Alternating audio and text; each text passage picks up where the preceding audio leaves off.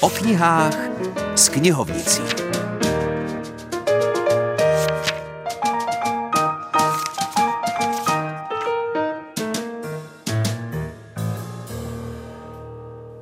Dobrý den, přeje Filip Černý. Dnes zdravíme nejenom všechny milovnice a milovníky knížek, ale především všechny zájemce o dějiny Jižních Čech. Máme tu dvě lokální publikace. O té první, která vyšla v rámci edice slavné jihočeské rody Jihočeského kraje, nám teď řekne pár slov knihovnice Helena Chrastinová. Po stopách rodu Eggenbergů je třetí knihou, která připomíná slavné šlechtické rody Jihočeského kraje. Knihu vydal Jihočeský kraj v roce 2023 v nákladu 2000 výtisků. Kniha je neprodejná, ale je k dispozici na vybraných místech zdarma. Kniha má celkem 94 stran s úvodem stručnou historií Eggenbergů a pak následují vybraná místa, seznam literatury, kterou použila autorka a mohou ji využít i čtenáři.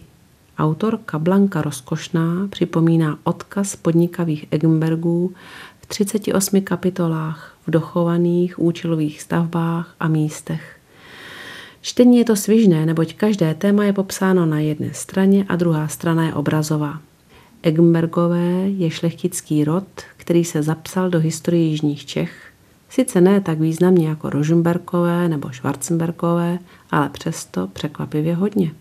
Tento rod není původem z Čech, ale z dnešního Rakouska, spolkové země Štýrsko, jižně od Vídně, u hranice Slovinskem a Maďarskem. Eggenbergové byli ve své době velmi bohatí a vlivní. Obchodník a richtář Oldřich z Eggenbergu byl v roce 1432 obchodníkem a richtářem ve Štýrském Hradci, kam se tehdy přistěhoval z Radkesburgu, menšího dnes lázeňského, také štýrského města. Kniha pojednává o stručné historii rodu Eggenbergů a jak se dostali do jižních Čech. Ukazuje jejich erb a představuje různá jihočeská města a dnešní historická místa, která díky velkorysé podpoře Eggenbergů v jejich době zkvétala jako například Bavorov, zámek Červený dvůr či Červený újezdec, kde je zámeček s hospodářským dvorem. Zvláště sídelní město Český Krumlov doznalo za Eggenbergů četných změn a stavebních rekonstrukcí. Stejně jako tamní zámek a hrad, proslulou se stala Eggenberská knihovna, hlavně díky sečtělé Marii Ernestíně, která dala knihy váza do bílé kůže a umistovala je do speciálních knihovních skříní s nápisy v bílých kartuších. Takže připomínám, kniha Blanky Rozkošné se jmenuje Po stopách rodu Eggenbergů a pokud se pro ní rozhodnete, nic nebrání tomu, abyste si pro ní doma stylově vytvořili také bílou kartuši. Teď se přesuneme do městečka Velešín, pro které spisovatel Tomáš Červený sepsal malého kulturně historického průvodce Rožmberská lazebna. Vydal ho svazek měst a obcí regionu Pomalší a já se autora ptám, máme dost zpráv o vzniku a fungování Velešínské lazebny. Víme, kdy naopak zanikla?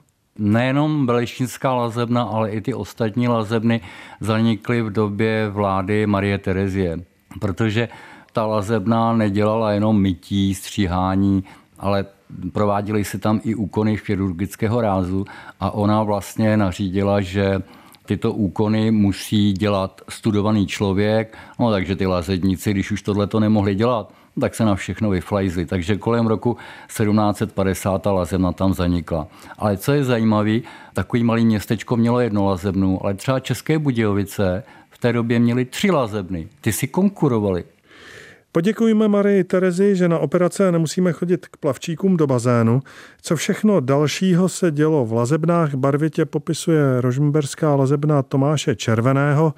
Pro dnešek končíme. Další várku zajímavých knih a publikací očekávejte ve vysílání Českého rozhlasu České Budějovice přesně za týden. Do té doby naslyšenou.